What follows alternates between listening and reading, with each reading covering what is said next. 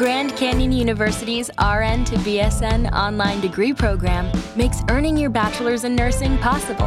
Balance online coursework with local in person clinicals to position yourself for potential leadership opportunities in the time you have from wherever you are, leaving room for what matters. Achieve your goals with your personalized plan and team behind you. Find your purpose at Grand Canyon University. Visit gcu.edu.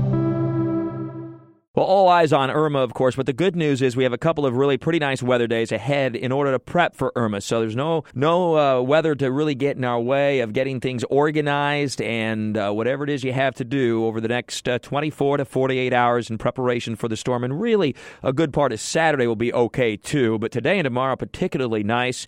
A fair amount of sunshine, temperatures into the 80s. The humidity won't be as high as it's been. It'll still be somewhat muggy, but uh, boy, with the highs uh, struggling just to get to 85. That's a bargain this time of year, and some inland spots tonight we'll dip into the 60s. May see a shower or two for Clay and St. Johns County tomorrow, but it won't be much. And then on Saturday, the first fringe effects from Irma will start to be felt with high pressure to the north and the low pressure of Irma to the south. We'll get a strong onshore east wind, so conditions really deteriorate at the beaches in particular, where a very high rip current risk will exist. And the best advice for this weekend is to simply stay out of the water.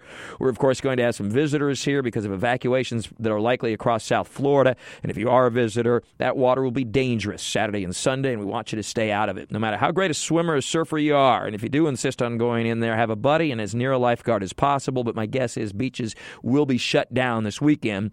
Of course, there's nothing to stop most people from, in most places, from getting on there the beaches if they really want to. But it's at your own risk. It's uh, going to be a dangerous weekend at our beaches. Otherwise, we're looking at a, a pretty gusty wind Saturday. There will be some showers at times. There'll still be some dry hours though, and you'll be able to get things done outdoors if you need to, especially in the morning, and especially the more inland you live and the more north and west of Jacksonville you are.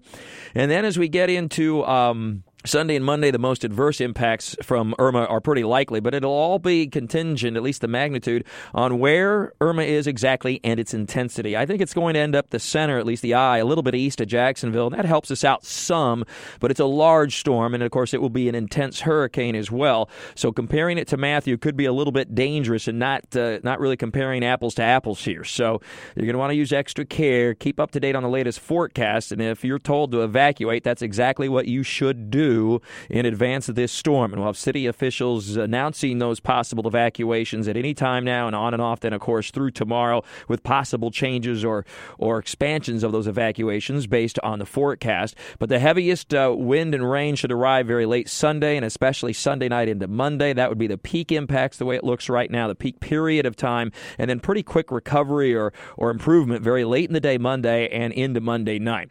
So to repeat and in summary once again, no impacts from from Irma today and tomorrow. Two good days to get things buckled up here and buttoned up, if you will, before Irma starts to have an impact on the area. As early as Saturday, some fringe effects. There'll be some showers at times, pinwheeling their way off the Atlantic. It will be breezy, but not prohibitive from being outdoors or getting stuff done or even running errands. But by Sunday and Monday, decidedly worse, depending exactly where the storm is and how strong it is. But that's when we should have our highest winds and our heaviest rain, probably centered the way it looks right now on Sunday night into Monday. This will be a beating for the beaches this weekend. Uh, like Matthew, it could sort of reconfigure our coastline yet again, believe it or not. And the uh, ocean and, uh, will be very rough, and the beaches will not be the place to be this weekend. Very dangerous rip currents Saturday, Sunday, and Monday. Of course, all the latest Talking the Tropics with Mike at WOKV.com and ActionNewsJax.com. And uh, you can always log on both places, WOKV.com and ActionNewsJax.com for the latest hurricane and first alert weather information. With all your weather all the time, I'm Chief Meteorologist Mike Buresh from the CBS 47 at Fox 30 Action News Jax First Alert Weather Center for News 1045 WOKV. Pulling up to Mickey D's just for drinks? Oh, yeah, that's me. Nothing extra, just perfection and a straw. Coming in hot for the coldest cups on the block. Because there are drinks, then there are drinks from McDonald's. Mix things up with any size lemonade or sweet tea for $1.49. Perfect with our classic fries. Price and participation may vary, cannot be combined with any other offer. Ba da ba ba ba.